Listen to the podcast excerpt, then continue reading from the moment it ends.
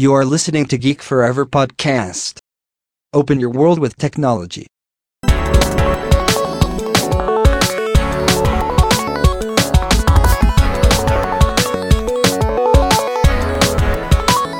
This is Geek Story.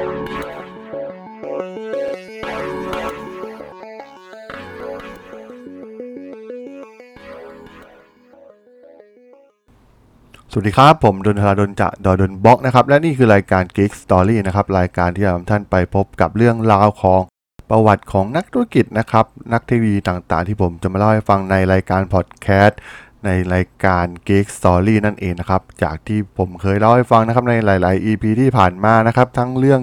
ที่เป็น story แบบยาว ๆ นะครับ ไม่ว่าจะเป็นเรื่องของมาร์ก ซักเกอร์เบิร์กหรือว่าเรื่องของ การสร้าง iPod ของ Steve Jobs นะครับหรือว่าประวัติของ Twitter เองก็ตามนะครับรวมถึงเรื่องราวที่เป็นตอนๆนะครับที่ผมจะมาเล่าให้ฟัง ซึ่งสำหรับใน EP นี้นะครับผมจะมาพูดถึงเรื่องราวของสตาร์ทอัพที่ต้องเรียกว่าเป็นรุ่นปู่เลยทีเดียวนะครับสำหรับสตาร์ทอัพอย่าง Napster นะครับซึ่งหลายๆคนเนี่ยอาจจะคิดว่า iPod เนี่ยเป็นจุดเริ่มต้นของ digital music นะครับแต่ว่าถ้าถามถึงต้นตอจริงๆเนี่ยการปฏิวัติอุตสาหกรรมดนตรีเนี่ย จากที่เป็นอนาล็อกแบบเดิมๆเนี่ยไปสู่ดิจิตอลเนี่ยต้องบอกว่า Napster เนี่ยถือเป็นจุดเริ่มต้นหนึ่งที่สำคัญต่อการปฏิวัติวงการดนตรีเลยก็ว่าได้นะครับโดย Napster เนี่ยถูกสร้างขึ้นโดยชอนแฟนนิงจอห์นแฟนนิงรวมถึงชอนปาร์เกอร์ผู้โด่งดังนั่นเองนะครับ โดยใช้รูปแบบของการแชร์ไฟล์แบบ peer to peer file sharing นะครับ ซึ่งในสมัยนั้นเนี่ยถือว่าเป็นเรื่องใหม่มาก ๆ นะครับ แล้วก็คนค่อนข้างตื่นตะลึงนะครับกับการเกิดขึ้นของระบบ peer to peer ที่เกิดขึ้นแบบนั้นนะครับ โดย Napster เนี่ยเปิดให้บริการในช่วงปี 1999 ถึงปี 2001 นะครับ โดยรูปแบบการบริการก็คือ ให้ผู้ใช้งานทั่วไปเนี่ยสามารถแชร์เพลงในรูปแบบของ MP3 ของตัวเองนะครับกับคนอื่นๆได้นะครับผ่านอินเทอร์เน็ต ซึ่ง ถ้าเรามองในยุคนั้นนะต้องบอกว่าเป็นเรื่องที่ถือว่าเป็นเทคโนโลยีใหม่มากๆนะครับ ต้องบอกว่า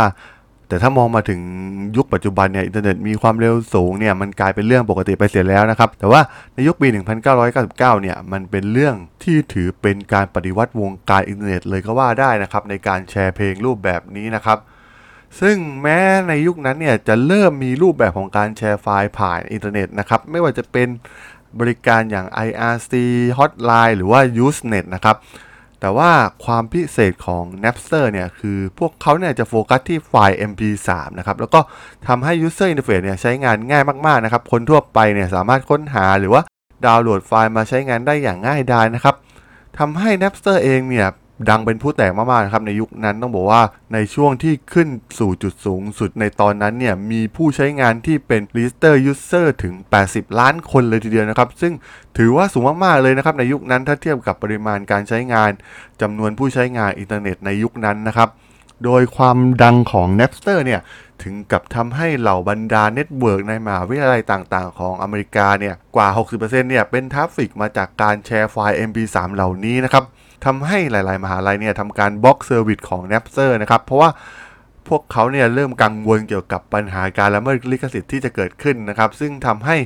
กล่าวได้ว่าศิลปินในขณะนั้นเนี่ยได้เริ่มเลิกการออกอัลบั้มแบบเต็มแล้วครับ แล้วก็มาเปลี่ยนมาเป็นการออกแบบซิงเกิลอ่าแบบเป็นเพลงเพลงแทนเลยทีเดียวนะครับ ต้องบอกว่าเป็นการปฏิวัติครั้งสำคัญนะครับของวงการดนตรีโลกเลยในช่วงนั้นนะครับ โดยในช่วงเริ่มต้นเนี่ย Napster ได้สร้างโดยใช้งานในระบบปฏิบัติการ Windows นะครับเป็นหลักนะครับ แต่ว่าในช่วงหลังเนี่ยภายในปี 2000 เนี่ยก็ได้มีการสร้างบริการเรียนแบบที่ชื่อว่า Maxter ออกมานะครับที่ใช้บนระบบปฏิบัติการ Macintosh นั่นเองนะครับ ซึ่งด้วยความดังเนี่ยทำให้ Napster เนี่ยตัดสินใจเข้า Take over Maxter นะครับ แล้วรวมกันเป็นบริการ Napster for Mac นั่นเองในภายหลังนะครับ แล้วก็ ได้มีการปล่อยซอสของ Maxter ออกมานะครับเพื่อให้บริการที่เป็น Third Party เนี่ยสามารถเรียกใช้ได้จากทุกระบบปฏิบัติการนะครับโดยใช้รูปแบบของการโฆษณาเพื่อหารายได้แทนนั่นเองนะครับแต่แน่นอนนะครับอย่างที่รู้กันนะครับว่าบริการลักษณะนี้เนี่ยมันเริ่มเกิดขึ้นมากมายในช่วงนั้นนะครับ ซึ่ง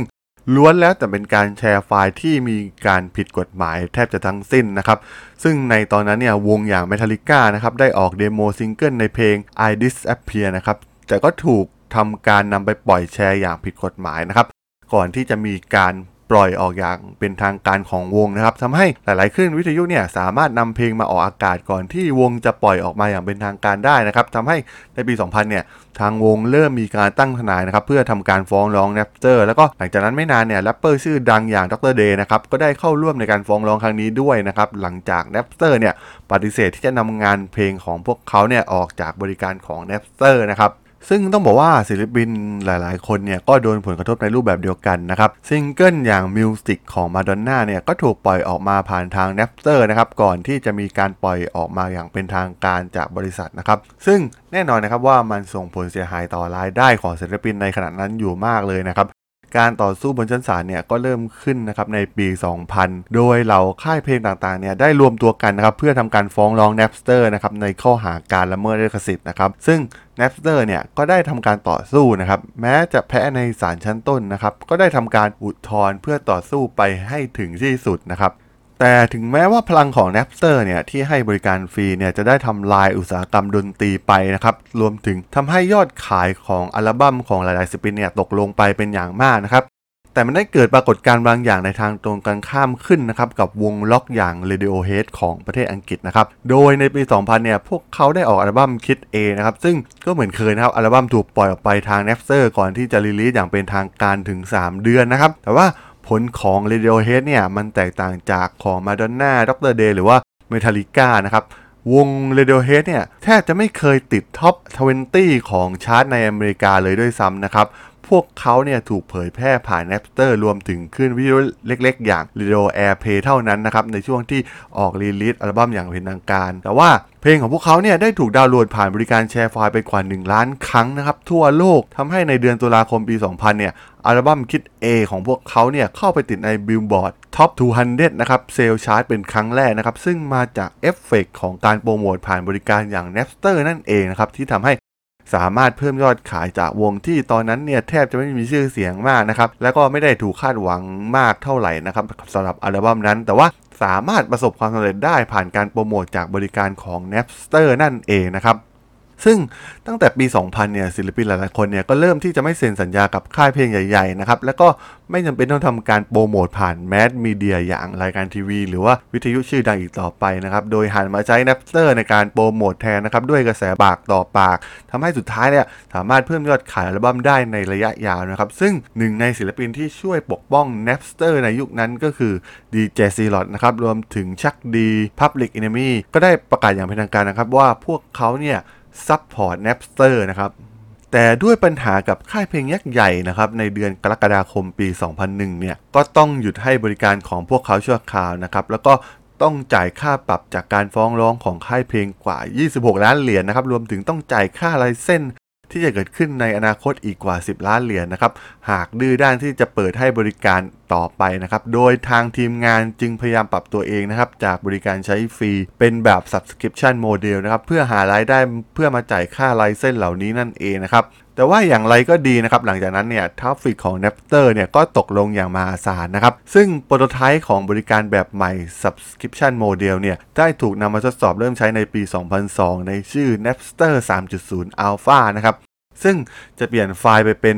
.nap นะครับ ซึ่งเป็นการเข้ารหัสเพื่อปกป้องการละเมิดลิขสิทธิ์นะครับ แต่เมื่อจะเปิดใช้บริการจริงก็ต้องพบกับปัญหาในเรื่องค่าไลเส้นสำหรับศิลปินชื่อดังต่างๆนะครับ ทำให้ในเดือนพฤษภาคมปี 2002 เนี่ย Napster ได้ประกาศขายกิจการให้กับ b e r t e l s m a n นะครับ บริษัททางด้านมีเดียจากประเทศเยอรมันนะครับ ในมูลค่ากว่า 85 ล้านเหรียญสหรัฐนะครับ ซึ่งมีเป้าหมายในการปรับรูปแบบของ Napster ให้เป็นออนไลน์ Music Subscription Service นั่นเองนะครับแต่อย่างไรก็ดีนะครับ สุดท้ายเนี่ยการซื้อขายก็ไม่ได้เกิดขึ้นนะครับ เมื่อ Napster เนี่ยถูกศาลล้มละลายกลางสหรัฐเนี่ยบล็อกไม่ให้การขายให้กับ b e r t e l s m a n นะครับ และทำการบังคับเพื่อยึดทรัพย์สินทั้งหมดของ Napster นะครับและเข้าสู่กระบวนการล้มละลายนะครับเป็นอันสิ้นสุดยุคของ Napster อย่างเป็นทางการนั่นเองนะครับ ต้องบอกว่าสำหรับบริการอย่าง Napster เนี่ยถือว่าทำการแจ้งเกิดได้ถูกที่ถูกเวลานะครับในช่วงที่อินเทอร์เน็ตเนี่ยกำลังพัฒนาเรื่องของ speed จนสามารถเกิดบริการในรูปแบบ file sharing ขึ้นมาได้นะครับ ซึ่งไอเดียของ n a p s e r เนี่ยต้องบอกว่าเป็นไอเดียที่เจ๋งมากๆในขณะนั้นนะครับ ผู้ใช้งานเนี่ยต่างยกย่องบริการอย่าง Napster เนี่ยเพื่อมาช่วยเหลือในเรื่องของการฟังดนตรีที่สามารถเข้าถึงซิงเกิลหรืออัลบั้มดัง ๆ ได้อย่างง่ายดายขึ้นนะครับ ผู้คนเนี่ยไม่ต้องไปซื้อซีดีตามร้านอีกต่อไปนะครับ แต่ว่า ปัญหาหลักปัญหาใหญ่ของระบบแบบนี้ก็คือปัญหาการละเมิดลิขสิทธิ์นั่นเองนะครับ ซึ่งกลุ่มที่เสียหายที่สุดก็คือค่ายเพลงรายใหญ่จำนวนมากนะครับ ซึ่งถือว่าเป็นคู่ต่อสู้ที่ไม่น่าไปสู้ด้วยแต่อย่างใดนะครับ ถึงแม้ว่าบริการนี้เนี่ยจะถูกใจผู้ใช้งานเพียงใดก็ตามนะครับ แต่ว่าสุดท้ายแล้วเนี่ยมันก็คือสิ่งที่ผิดกฎหมายนะครับ ซึ่งการที่เราสร้างสตาร์ทอัพที่เสี่ยงที่จะถูกฟ้องร้องในภายหลังเนี่ย มันก็ไม่น่าจะควรทำมาตั้งแต่แรกนะครับ ดังตัวอย่างของ n e p t e r นะครับที่ถึงกับล้มละลายนะครับ เพราะว่าไม่มีเงินไปเสียค่าปรับต่างๆ จากการฟ้องร้องนั่นเองนะครับ แม้จะมีความพยายามที่จะปรับตัวนะครับ แต่ว่า user เนี่ยก็ชินกับการบริการแบบฟรีไปแล้วนะครับ หากมาเปลี่ยนรูปแบบก็จะทำให้ user เนี่ยหนีไปยังบริการชนิดอื่นได้อย่างง่ายดายเช่นกันนะครับ ซึ่งสุดท้ายธุรกิจนี้ก็ไปไม่รอดอยู่ดีนั่นเองนะครับ ต้องบอกว่าเรื่องราวของ Twitter เนี่ยถือว่าเป็น เรื่องราวที่ให้ข้อคิดที่สำคัญนะสำหรับการสร้างสตาร์ทอัพที่เราจะเห็นได้ว่าแม้จะมีผู้ใช้งานจำนวนมาก ผู้ใช้งานชอบมาก ๆ อย่างไรก็ตามนะครับ แต่ว่าสุดท้ายเนี่ยบริษัทก็ไปไม่ได้อยู่ดีนะครับ เพราะว่ามันติดปัญหาเรื่องกฎหมายนั่นเองนะครับ ต้องบอกว่าเป็นเรื่องราวที่น่าสนใจมาก ๆ นะครับสำหรับเรื่องราวของ Napster ใน EP นี้นะครับสำหรับเรื่องราวของ Napster เนี่ยผมก็ต้องขอจบไว้เพียงเท่านี้ก่อนนะครับ สำหรับเพื่อนๆที่สนใจเรื่องราวของอนักธุรกิจรวมถึงนักธุรกิจต่างๆนะครับที่ผมจะมาเล่าให้ฟังก็สามารถติดตามกันได้นะครับในพอดแคสต์ในช่อง Geek Follower ของผมนะครับ ตอนนี้ในแพลตฟอร์มหลักก็มีตัว Podbean นะครับ Apple Podcast Google Podcast แล้วก็ Spotify นะครับ รวมถึงใน YouTube เนี่ยก็สามารถเข้ามาชมได้นะครับจะมีการอัปโหลดให้ในทุกๆคลิปอยู่แล้วนะครับ ถ้าอย่างไรก็ฝากกด Follow ฝากกด Subscribe กันด้วยนะครับสำหรับใน EP นี้เนี่ยผมก็ต้องขอลาไปก่อนนะครับ เจอกันใหม่ใน EP หน้านะครับผม สวัสดีครับ